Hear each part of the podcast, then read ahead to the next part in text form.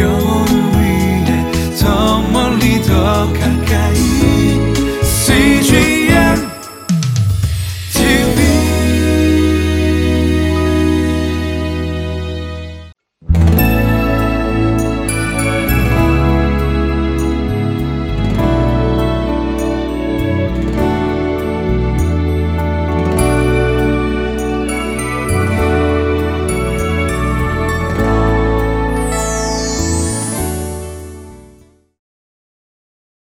사랑합니다. 축복합니다. 하나님께서 저와 여러분을 생명의 삶으로 인도하십니다. 주님의 탄생을 기뻐하는 성탄주일입니다. 예수님의 탄생을 기뻐하며 이 12월을 보내셨으면 좋겠습니다. 오늘 말씀은 천사가 갈릴리 나사렛 동네에 요셉과 마리아를 찾아가는 장면으로 시작됩니다. 그날의 기쁜 소식을 통해 오늘 우리의 삶에 주시는 하나님의 음성을 듣는 귀한 시간이 되길 원합니다. 오늘의 생명의 삶 말씀 누가복음 1장 26절에서 38절까지의 말씀입니다.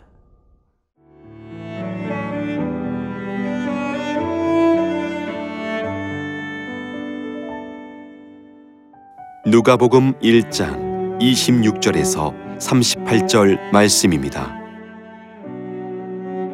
여섯째 달에 천사 가브리엘이 하나님의 보내심을 받아 갈릴리 나사렛이란 동네에 가서 다윗의 자손 요셉이라 하는 사람과 약혼한 처녀에게 이르니 그 처녀의 이름은 마리아라. 그에게 들어가 이르되 은혜를 받은 자여 평안할지어다. 주께서 너와 함께 하시도다 하니 처녀가 그 말을 듣고 놀라 이런 인사가 어찌함인가 생각하매 천사가 이르되 마리아여 무서워하지 말라. 네가 하나님께 은혜를 입었느니라. 보라 네가 잉태하여 아들을 낳으리니 그 이름을 예수라 하라. 그가 큰 자가 되고 지극히 높으신 이의 아들이라 일컬어질 것이요. 주 하나님께서 그 조상 다윗의 왕위를 그에게 주시리니.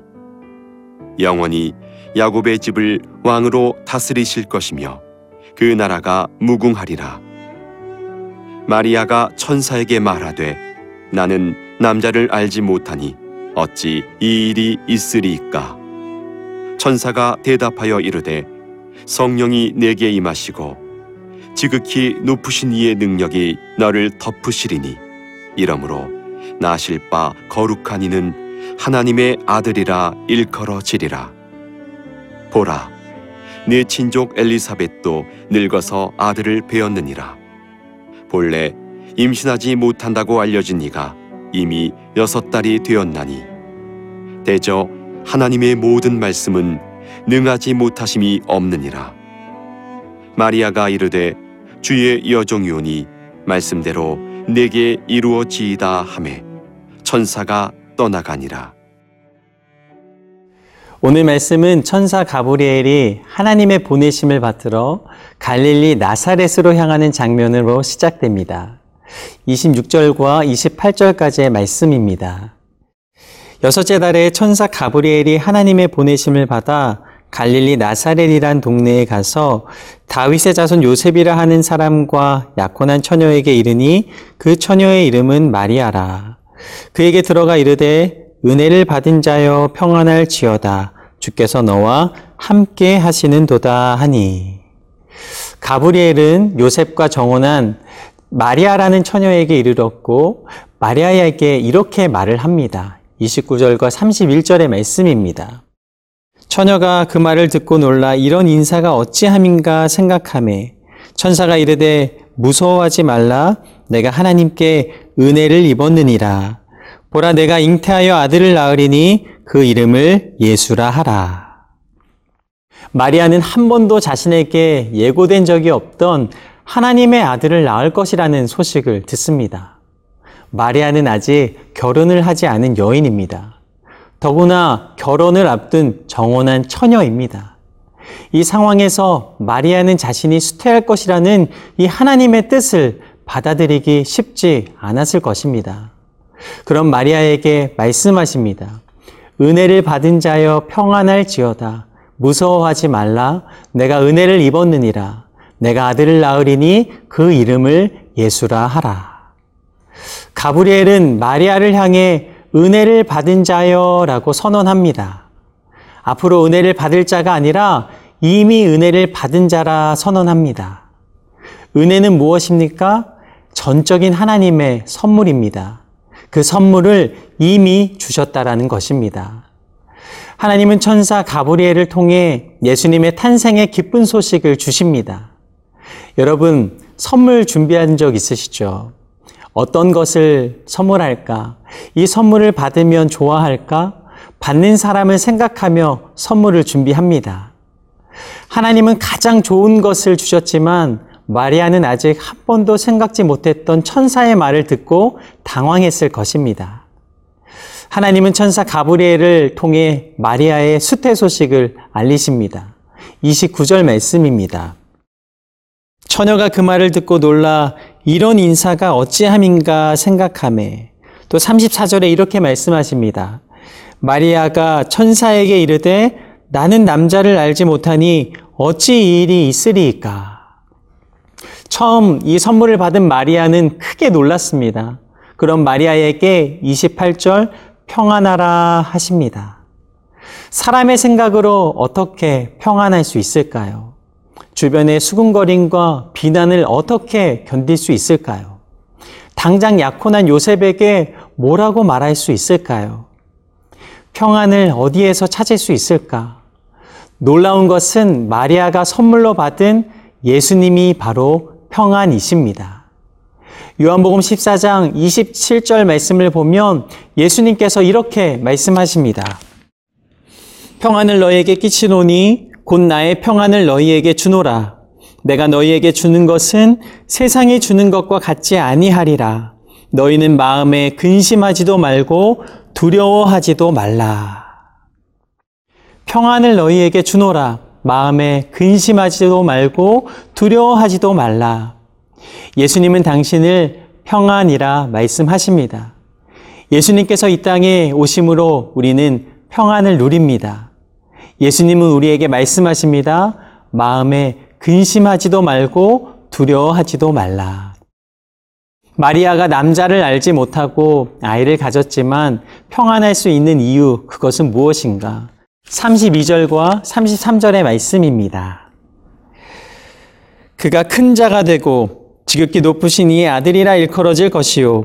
주 하나님께서 그 조상 다윗의 왕위를 그에게 주시리니 영원히 야곱의 집을 왕으로 다스리실 것이며 그 나라가 무궁하리라. 이 일들이 하나님께서 행하신 일임을 알려주십니다. 하나님께서 가장 좋은 선물이라고 말할 수 있는 이유, 그것은 무엇인가?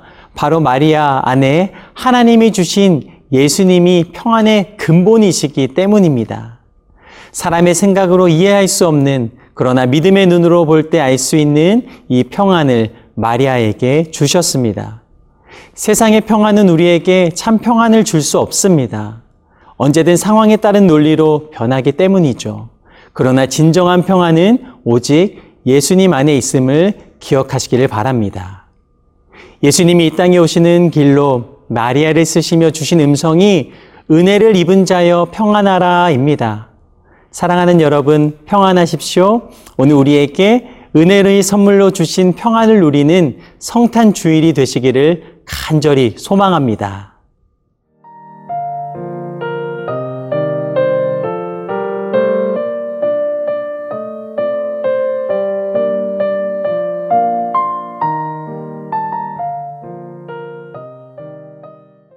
어려운 상황 속에 있었지만 마리아는 이렇게 고백합니다. 38절 말씀입니다.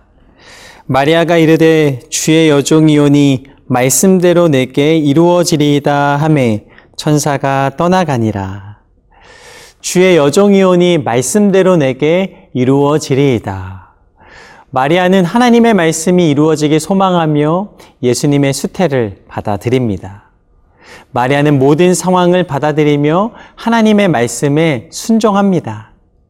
하나님의 평안은 순종을 통해 우리에게 주셨습니다. 입으로 평안하다 하면서 마음으로 불안해하고 또 하나님께 순종한다 말하며 행동으로는 자기 길을 가는 사람이 있습니다.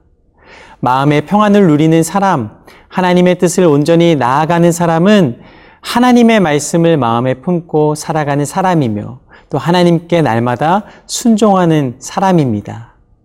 순종의 사람은 현재의 상태나 환경을 탓하지 않습니다. 어려움 속에서 감사를 고백하고 또 기도로 평안을 누리며 찬양으로 하나님께 모든 영광을 올려드립니다. 누가복음 1장 46절에서 50절 말씀을 보면 마리아가 이렇게 찬양을 합니다. 마리아가 이르되 내 영혼이 주를 찬양하며 내 마음이 하나님 내 구주를 기뻐하였음은 그의 여종의 비천함을 돌보셨음이라. 보라 이제 후로는 만세의 날을 복이 있다 일컬으리로다. 능하신 이가 큰 일을 내게 행하셨으니 그 이름이 거룩하시며 국률하심이 두려워하는 자에게 대대로 이르는도다. 마리아는 자신의 뱃속에 예수님을 품으며 그분을 찬양합니다. 현, 현재의 상태를 그렇게 두려워하거나 걱정하지 않습니다. 하나님께서 주신 말씀만을 바라봅니다. 비천한 자를 높이실 주님, 줄인 자를 좋은 것으로 배불리실 주님, 하나님의 영원하실 약속을 이행하실 주님. 마리아는요, 주님을 경배했습니다. 자신에게 임하신 하나님의 은혜를 감사하며 기쁨으로 경배한 오늘 마리아처럼 기쁨의 소리로 우리에게 임하신 예수님을 높여드리는 저와 여러분의 삶이 되기를 간절히 간절히 소망합니다. 이것이 은혜이며 참 평안입니다. 오늘 말씀을 준비하면서 이 찬송가 122장 참 반가운 성도여 이 찬양을 묵상했습니다. 3절과 4절의 가사가 이렇게 됩니다. 이 세상에 주께서 탄생할 때에 참신과 참 사람이 되시려고 저 동정녀 몸에서 나시었으니 엎드려 절하세, 엎드려 절하세, 엎드려 절하세 구주 나셨네. 또 사절은 이렇게 됩니다. 여호와의 말씀이 육신을 입어 날 구원할 구주가 되셨도다. 늘 감사한 찬송을 주 앞에 드려 엎드려 절하세, 엎드려 절하세, 엎드려 절하세 구주 나셨네. 우리의 입술에도 이 아름다운 찬양이 계속해서 드려지기를 간절히 소망합니다. 이번 성탄절은 어떤 일들을 계획하고 계십니까? 내게 임하신 하나님의 은혜를 기억하며 예수님의 탄생을 기뻐하고 또 하나님의 말씀에 순종함으로 연약한 일을 돌보며 하나님의 뜻을 이루는 기쁜 성탄이 되시기를 간절히 소망합니다. 기도하겠습니다. 하나님, 우리에게 아기 예수님을 보내주셔서 감사함을 올려드립니다. 하나님의 은혜를 입은 우리가 날마다 하나님의 평안을 누리며 주님과 동행하는 모든 순간들이 되게 하여 주시옵소서. 마리아가 순종함으로 그렇게 하나님 앞에 나아간 것을 기억합니다. 오늘 성탄주일 주님의 말씀에 온전한 순종으로 나아갈 수 있는 우리의 삶이 되게 하여 주시옵소서.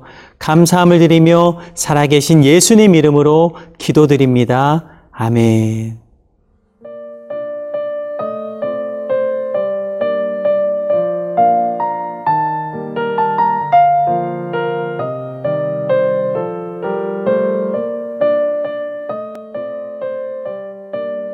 이 프로그램은 시청자 여러분의 소중한 후원으로 제작됩니다.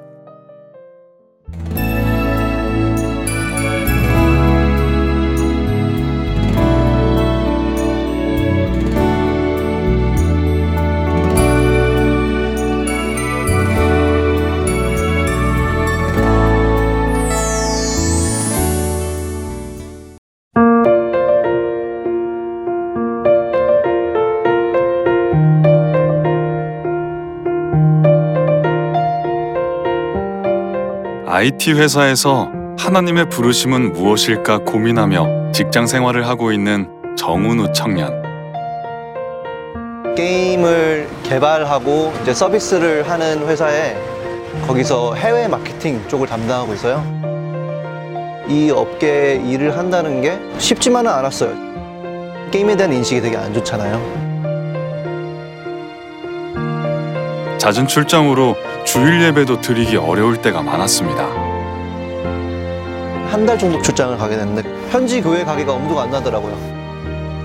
모바일로 CGN TV를 보게 됐었죠. 타지에서 말씀들을 들을 수 있다는 한 줄기 빛 같은 존재였던 것 같아요.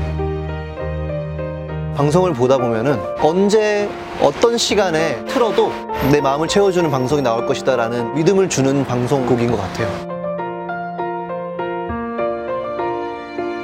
예배 드릴 수 없었던 그곳. 정은우 청년과 CGN TV는 함께했습니다.